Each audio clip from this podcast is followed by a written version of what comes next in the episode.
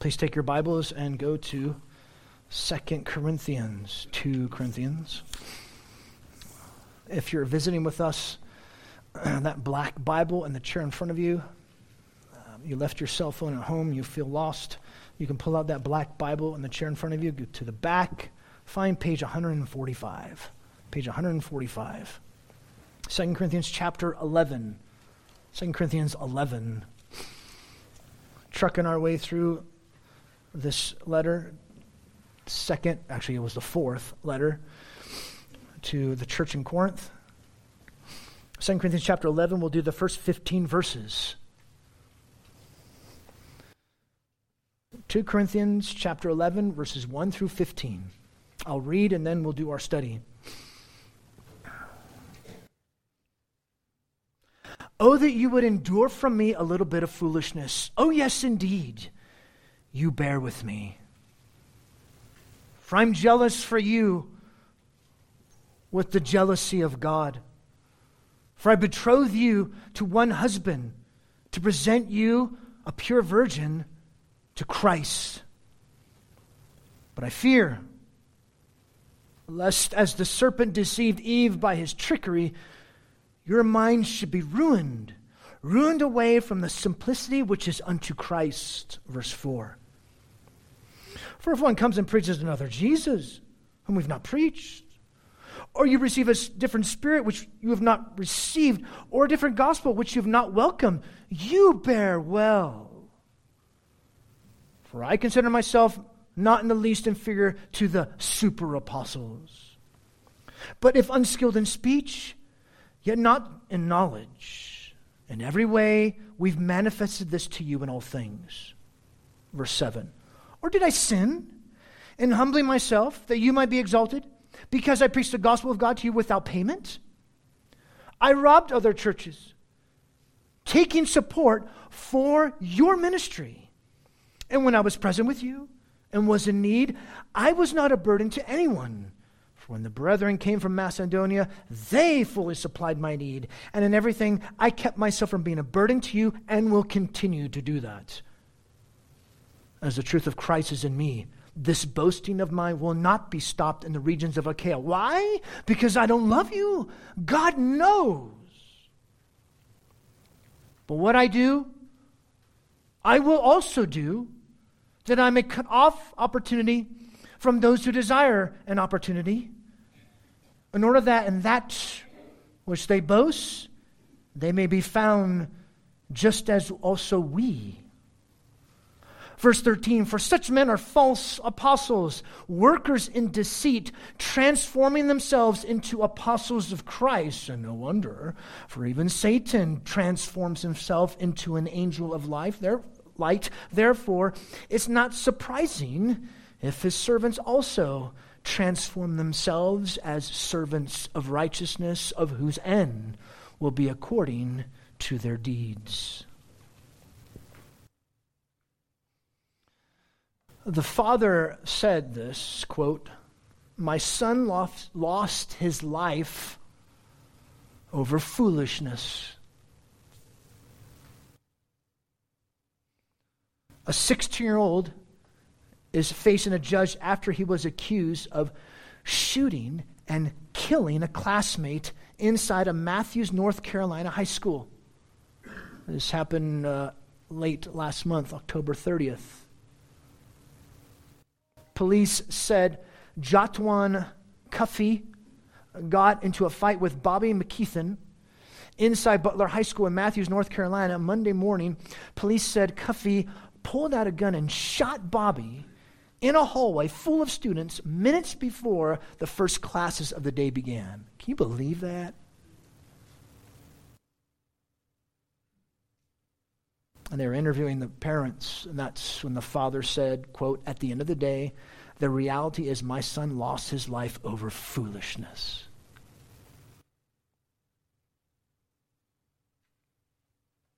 Foolishness and truth don't go together.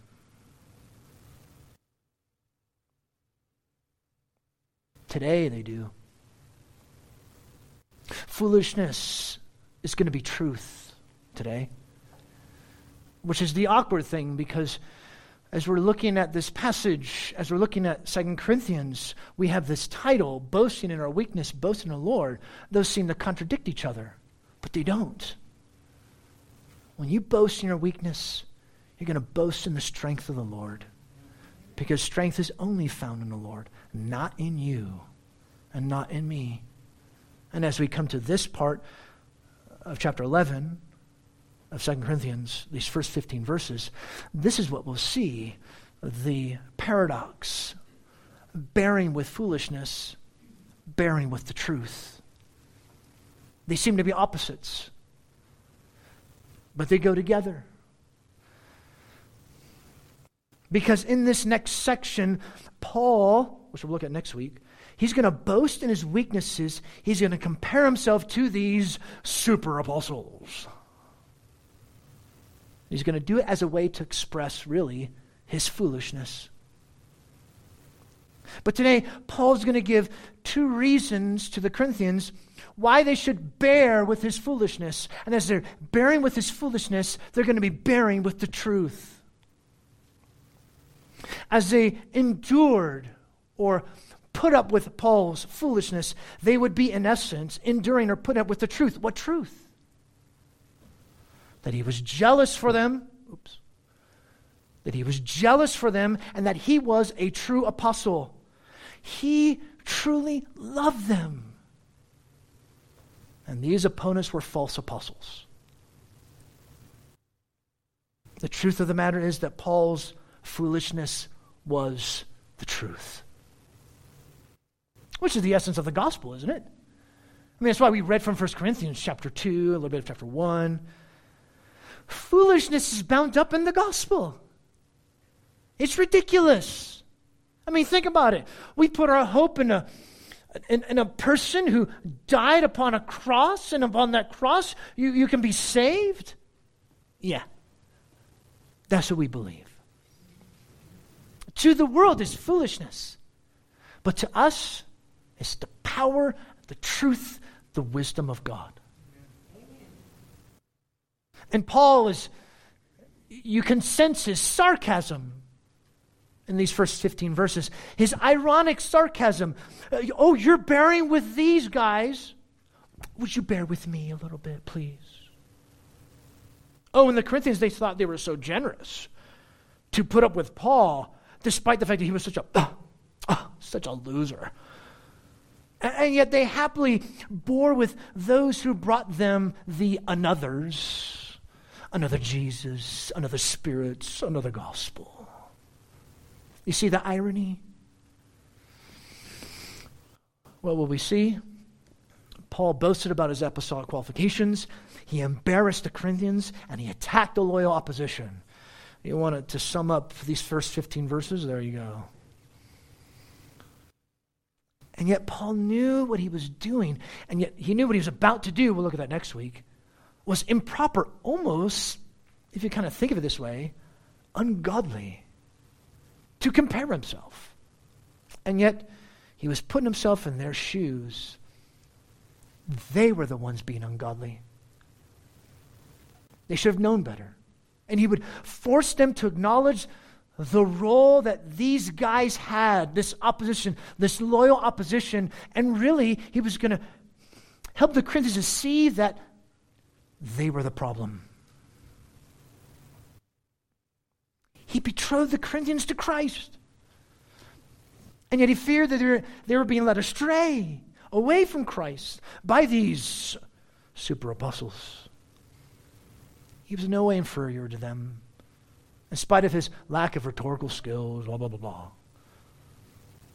But this opposition that preached a different Jesus, a different spirit, a different gospel, they were really false agents of Satan. They were really false apostles. They came across as being agents of righteousness, but they were agents of the evil one, because they attacked Paul. Woe to the one who attacks God's shepherd, God's pastor. Woe to the one who does that. Paul takes it seriously, and so should we. So notice how it begins. Bear foolishness, bear the truth, or bear with his foolishness, bear with the truth. Look at verse 1. Oh, that you would endure from me a little bit of foolishness. Too much they regard it as foolishness. Paul's weaknesses. He's going to bring them up. See, to them, the word of the cross was foolishness. This was the world's wisdom. It was a wisdom that the Corinthians had embraced because they judged things by appearance. So Paul is trying to get their attention. Oh, that you would bear with me, but almost being sarcastic. And notice the next part of the verse. It says, but indeed you are bearing with me. And the idea is, oh, yes, yes, yes. You do bear with me, don't you? They endure this one regarded as weak, incompetent, substandard, and even suspicious. Oh, they bore him, and yet they didn't bear with him, did they? Bear with my foolishness. Bear with this truth. What truth? The first reason he says this, I'm jealous for you. I'm jealous for you. Look at verse 2. For I'm jealous for you with a jealousy of God, literally. I'm jealous for you. I'm zealous for you. I'm not against you. And that's what they thought, wasn't it? The Corinthians thought Paul was out to get them. It's like, come on, you guys, really? He was passionate about one thing. To betroth each church to Christ, the one husband. And notice he says this, betroth you to one husband, to Christ, a pure virgin. His role, and really the role of every pastor, every true pastor, I'm your father. I'm your father. I'm going to present you as Christ's bride. I'm going to present you. That's what I'm going to do. It's like a father's zeal for his daughter, like God's zeal for his people. This was his sole satisfaction, sole desire. He was the one who first gave them the gospel. He was the one who first carried them in the gospel. He was the one who provided for them in the gospel. So how in the world could they render a judgment like this? How in the world could they compare him to these super apostles? And when would he do this presentation? Well, at the eschaton, the last days, when Jesus would return. But yet, the eschaton has broken into the present time by God's work, by his Spirit in the heart. Faith has been given. Change has happened. The final ceremony will be presenting them to Christ as a pure bride, betrothing them to Christ. We as the church are Christ's bride. This is Paul's goal. This is every true pastor's goal. Purity in faith, a pure virgin, their pure trust in the Lord Jesus Christ. And that's why he was fearful of their minds being seduced. So here's the truth. True pastors are jealous to see God's people be loyal to Christ Jesus. They desire to see God's people follow the Lord Jesus, to stay committed to the gospel, and to grow in their love for each other. That's what a true pastor wants to do. And notice the fear that comes, verse 3. But I fear. With how they were acting. It looked like their minds, as he says, as the serpent deceived Eve by his trickery, your minds has been duped. Just like it happened between the serpent and Eve when it deceived her in trickery or craftiness. What did he fear? He feared their communion with the Lord Jesus Christ would be disrupted, just like in the garden. I mean, think of it, a picture, not necessarily saying that the serpent tempted Eve in some sexual way, but the idea is the communion and the union with humanity and God was disrupted. The marriage between God and humanity was marred because of the evil one. And for Paul, they were in danger of abandoning the gospel and turning away from Christ, juxtaposed with his solid trust of God's work in them in Christ. Satan was doing this through these false apostles. He'll bring that up later, right?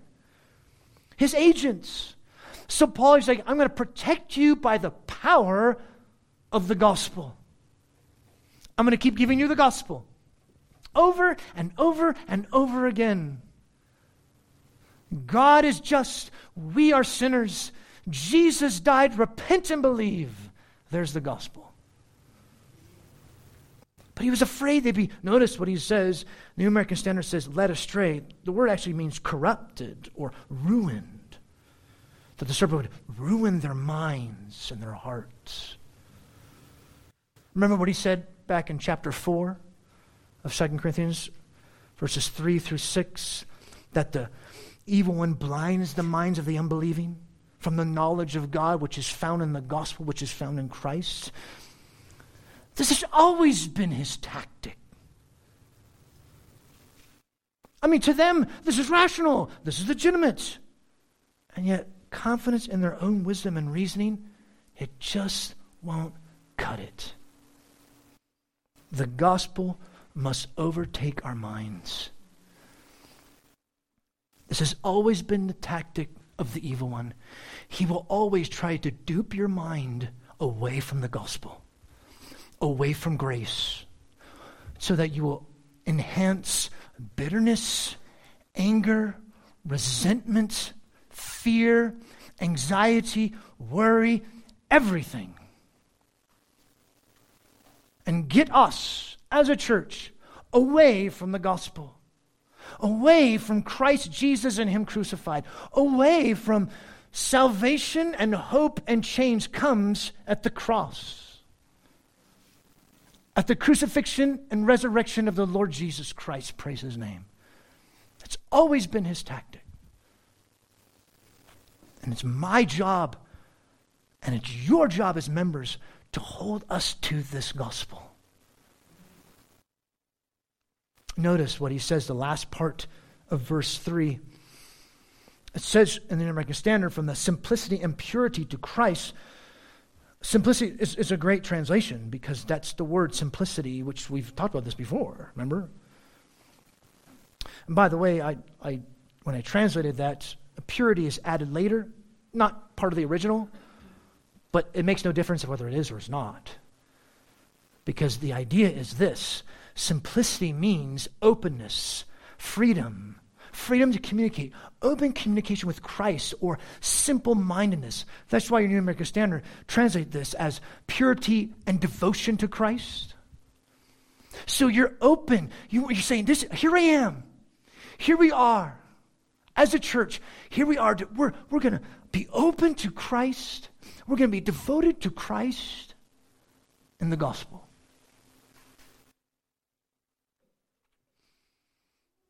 But human wisdom rejects this truth.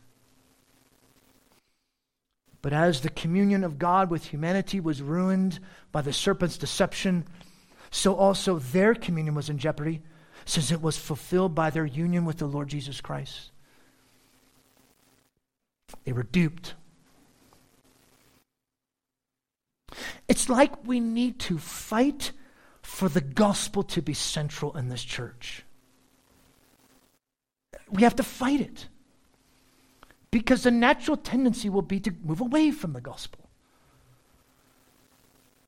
Pastors have to fight for it because congregations will go away from the gospel. True pastors will fight for the gospel. So what happened? What took place? Look at verse 4. For if one comes and preaches another Jesus, whom we've not preached, or you receive a different spirit, which you've not received, that's Holy Spirit, or a different gospel, which you've not welcomed. Oh, you bear that, and the New American Standard says beautifully. The word means well. What happened? Another Jesus, another spirit, another gospel. That's what happened. Paul's mission was this: the relationship with God comes by means of proclaiming the good news, which is the crucified Lord Jesus, who works by means of the Spirit and gives his Spirit as a gift. That's the essence of the gospel. That's the mission of Paul. That's the mission, should be, of this church. So with another Jesus comes another Spirit, another gospel. Notice the contrast with Paul's mission and the mission of his opponents. Now, he doesn't say what specifically was this other Jesus, other Spirit, other gospel. He doesn't say that. But obviously, it contradicted God's wisdom, which would be contrary to the cross. And given the fact that the Corinthians, what did they prize? You know, the four Ps, power, prestige, persona, and privilege. That was Corinth. Remember where they lived? They lived in like New York City, glamour, glitz, and glory. All of it there. And they loved it. They would be seduced to welcome a different Jesus, a different Spirit, a different gospel, in which there was no place for suffering, no place for weakness, no place for feebleness, no place for humiliation, and no place for death, no place for a cross. No. Don't be boasting about your weakness, Paul. Don't boast about your being a loser. You don't do that. You got to show you got it all together. That you're hip. Notice he says, you bear this well. They happily tolerated something different because they focused on appearances rather than walking by faith. They thought they were being so generous to Paul. Oh, we're putting up with you, Paul. Will they really bear with the truth? Will they really bear with Paul? So the first reason he says, I am jealous for you. What truth? I'm jealous for you. Second truth, not second. I'm not inferior to these super apostles. So the first point, I love you. Second point, I'm for real. Notice he says in verse 5, for I consider myself not in the least inferior to the most eminent apostles or super apostles. He's not inferior to them. He didn't boast about himself and become a fool, and yet, if he did compare himself, which he would, he wouldn't come behind them. He'd come on top. He'd actually be over them. And notice how he named his adversaries, super apostles. These are the opponents. These were the loyal opposition. Now, he wasn't being serious in his label, but he used this as a way to compare themselves with Paul. Oh, they're super apostles. And in their minds, they were. And in their minds, they're like, we rock. We're like this. Yeah. The super apostles. I still like the winking. Right. Yet, they were devoid of the truth that Christ's power is seen in weakness, feebleness, humility. True apostles, or how about this? All Christians are those who are condemned to die. This is what we proclaim. Come and die. Is that not what Jesus said? If anyone wishes to come after me, let him deny himself, take up his cross, and follow me. That's what we say to them. That's why if you're here and you're not a follower of Jesus, you're not a Christian, I'm going to tell you, it's not going to be your best life now. It won't. It might be your worst life now. It might get worse for you. I'm serious. I'm not joking. And yet, in the midst of that weakness, you're given strength because that's where the power of God is seen. Because he's ready to forgive and ready to embrace and ready to love. And you have a relationship with God that will last forever. Come, and he'll save you. Come, and you will be loved. So he says these two reasons. I'm not inferior. First, I love you. I'm jealous for you. Second, I'm not inferior, even though, here's the next part, even though I'm unskilled in rhetoric, but not in knowledge, verse 6. Though I'm unskilled in speech, I'm not in knowledge. In fact, in every way, we've manifested this to you in all things. Here's his disclaimer, so to speak, concession. He was untrained in rhetoric. The philosophers of the day, they were trained in oratory skills, how to speak. But he was untrained in this, which his opponents made much of. So he's weak. Interesting how he brings up his oratory skills now. Earlier he brought up his personality. Interesting, now, we don't shape the gospel in this way. The gospel is not shaped, as one writer says, to match the taste of its hearers. Or we'll put it a different way. The gospel is seeker unfriendly. The gospel is seeker unfriendly. We're not trained in oratory skills. We're not trained in rhetoric. But notice he says, okay, I'm not trained in this rhetoric, but in knowledge, I'm far beyond. His knowledge, his content was amazing. He wasn't versed in rhetoric, which the Corinthians expected, even required, but he sure could communicate the gospel. In weakness, fear, and trembling, he preached, what did we read earlier? Christ Jesus and him crucified. I didn't come with great speech with you. Remember he said that in 1 Corinthians chapter 2 that we read just a few moments ago together. I didn't come with all the skill.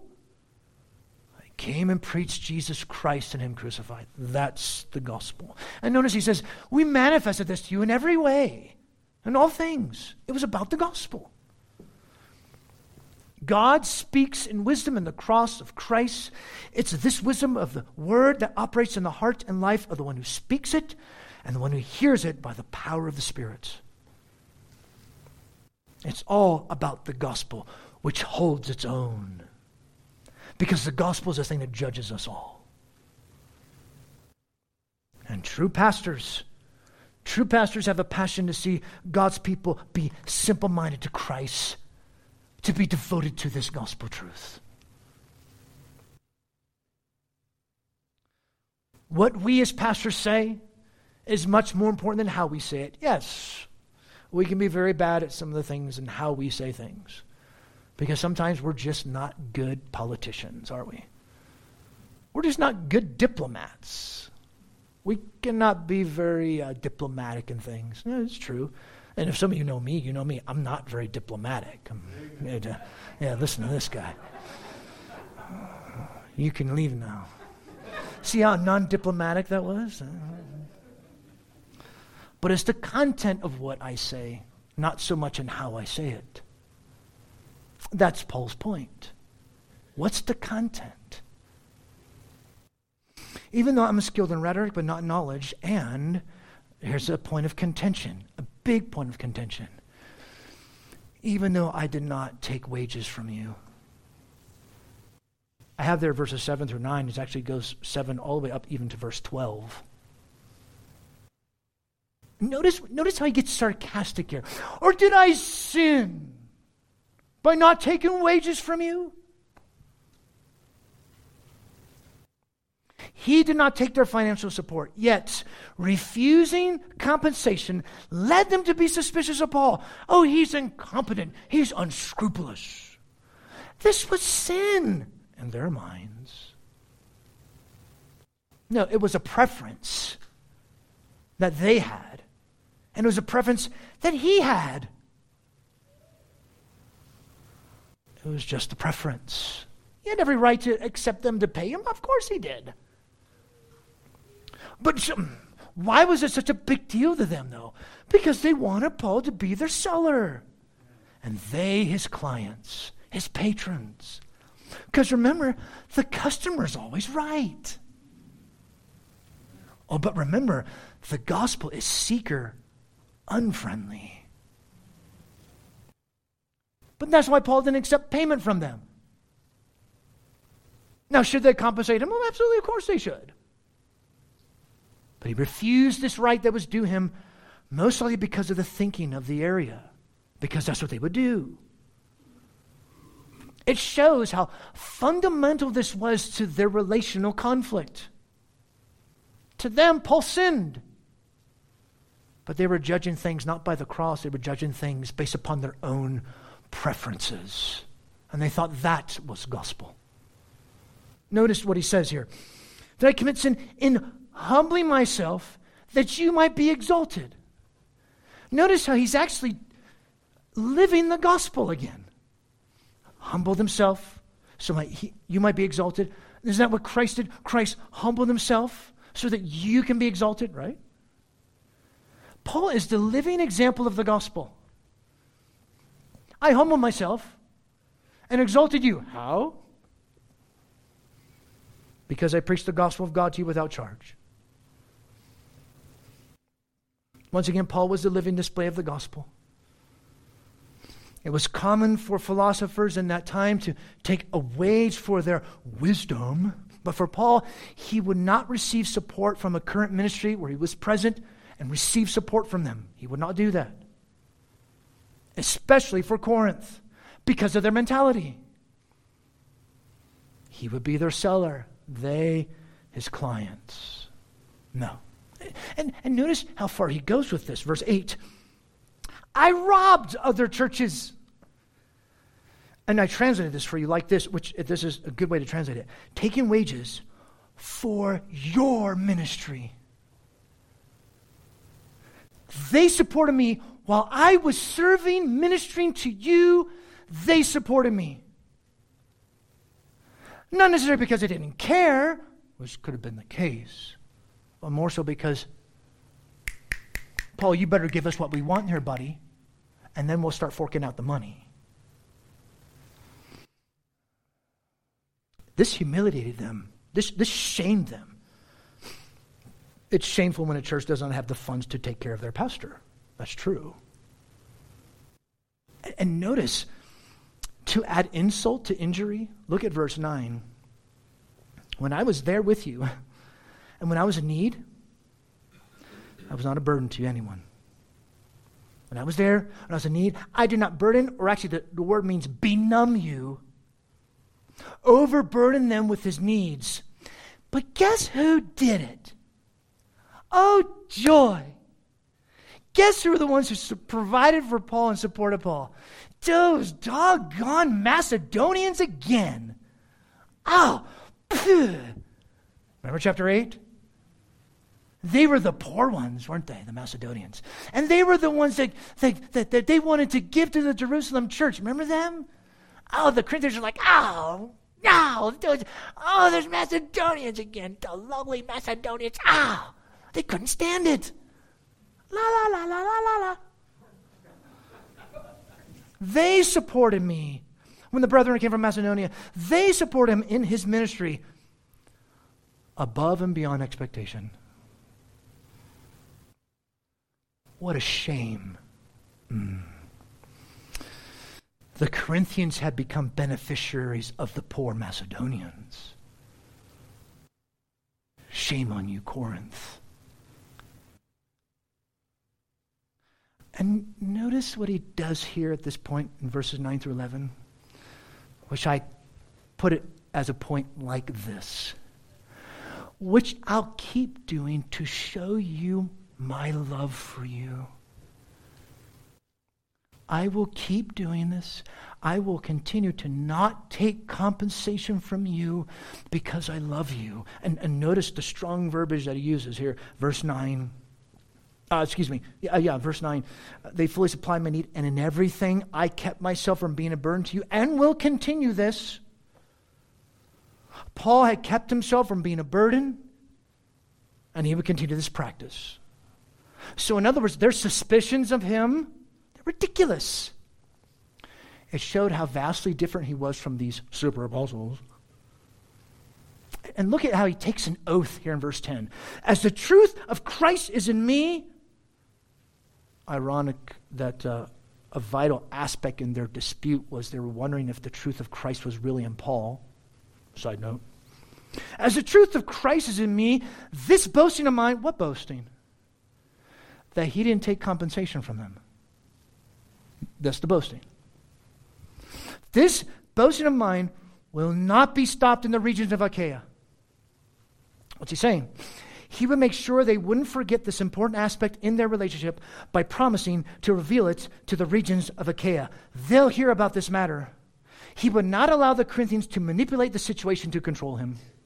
He wouldn't do it. He would boast about the fact that he did not and would not take any compensation from the Corinthians, not to humiliate them further, but to show that he truly loved them. Look at what he says. Why? Verse 11, because I do not love you, God knows.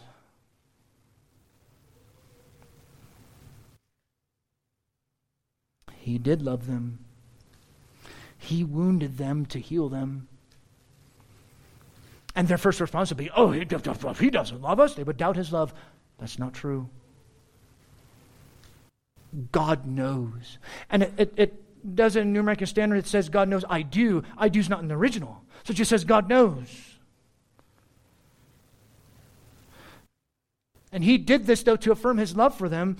In the end, God knows our feelings. God knows our longings. God knows our desires. He knows. He knows. God knows how much he cared for that church in Corinth. And yet, he cared for them even though they were so cantankerous in their attitude against him.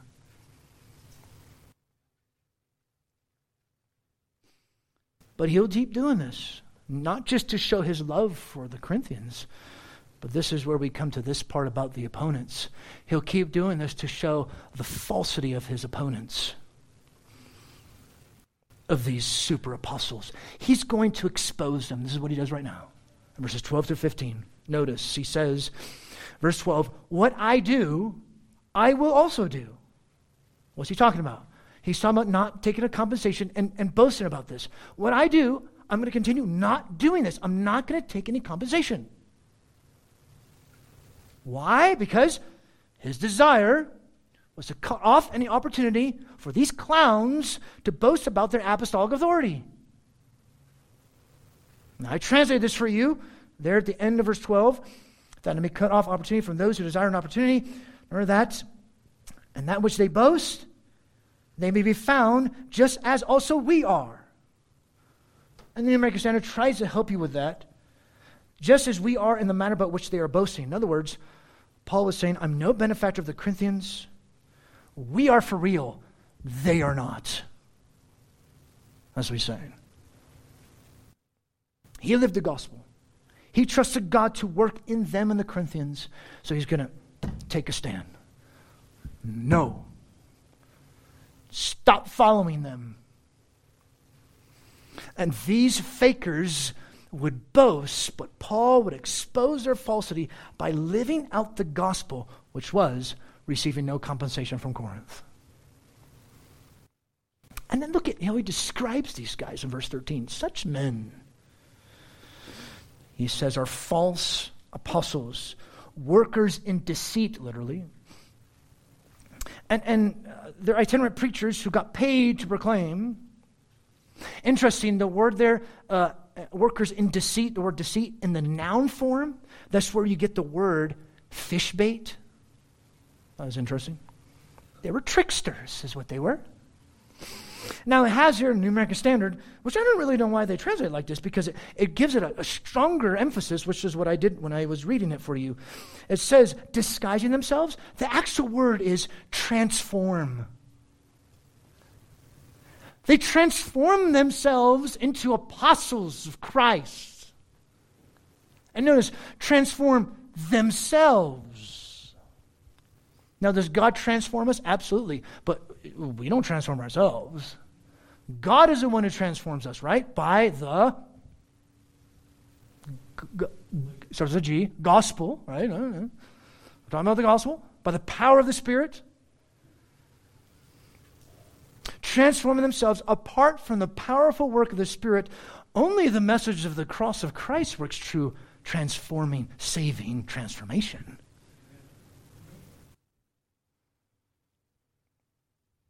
They're here to take advantage of you guys. They look legit. They may even have thought they were doing God's work. That's the scary part,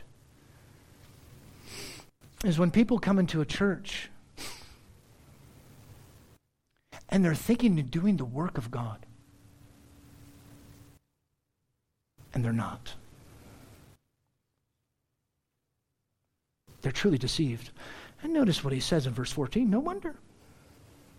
No wonder, for even Satan transforms himself, same word, into an angel of light. He gets that from Isaiah chapter 14. So that in essence, Satan displays false appearance. Oh, and what was the danger with the Corinthians? Oh yeah, that's right. They like to judge things by appearance and not walk by faith. So Satan was using these guys to destroy the church. Remember what Paul just talked about in chapter in verse 2, 3, and 4?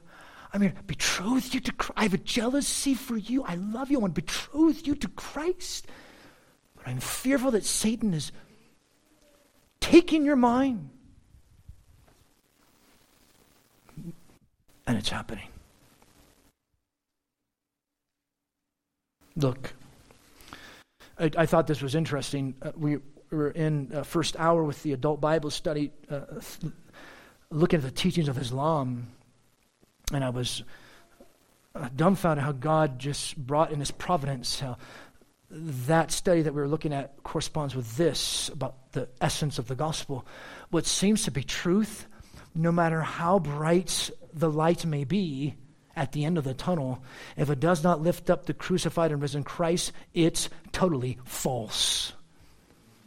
Look, people experience a lot of things. Great. But if the experience does not focus on the Lord Jesus Christ, it's wrong. And I have every right to say that.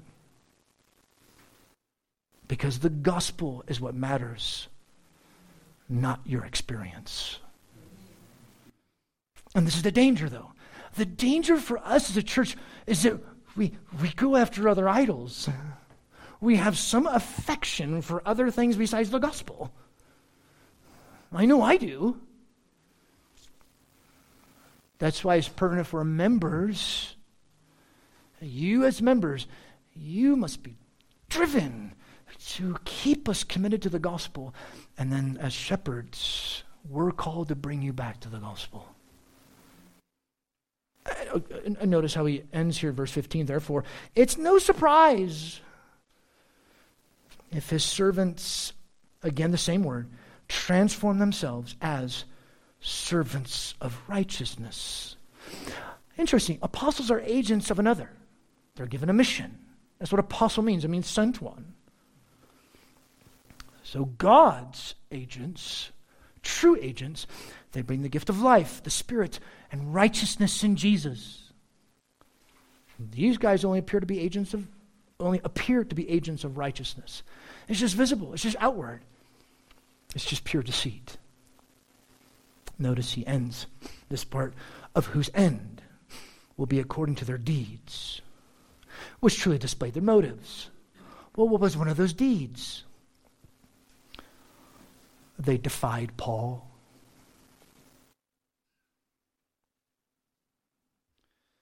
Their driven desire to oust Paul displayed their anti-gospel, anti-Christ focus. You see what that says up there? And I wasn't sure to say this, but I did. To drive against God's shepherd is truly anti-gospel, anti-Christ. A true shepherd, a good shepherd, who's shepherding you in the gospel. Oh, we are weak. Yes, we are. We are sinners. Yes, we are. Just like you. We're all in this together, are we not? No, the truth of the matter is Paul's foolishness was the truth. He was jealous for them. Because it's not about us. It's about the gospel. It's got to be about the gospel. And so, Father, we pray just for us as a church that we can get caught up on preferences and blah, blah, blah, blah. Help us to stay focused, driven, to be centered, to be passionate.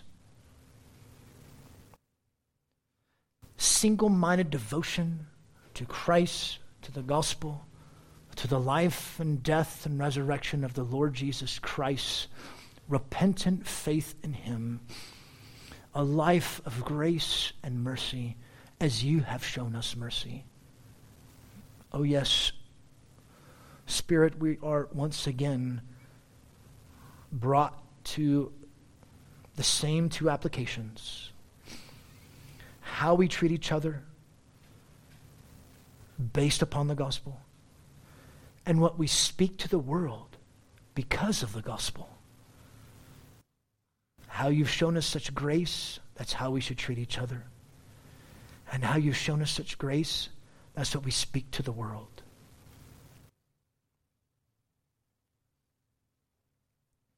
So I encourage you at this time,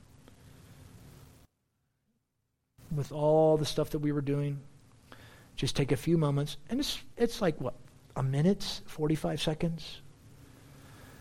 Just to stop, to think, to ponder, to reflect, to let your mind just dwell on these things that we've seen in God's Word. And then after a few moments, we'll do our time of giving, and we have some songs to sing at the end, but and our closing prayer, yes, but just take this few moments. Let your mind think, maybe pray, worship between you and the Lord. Just a few moments to do that.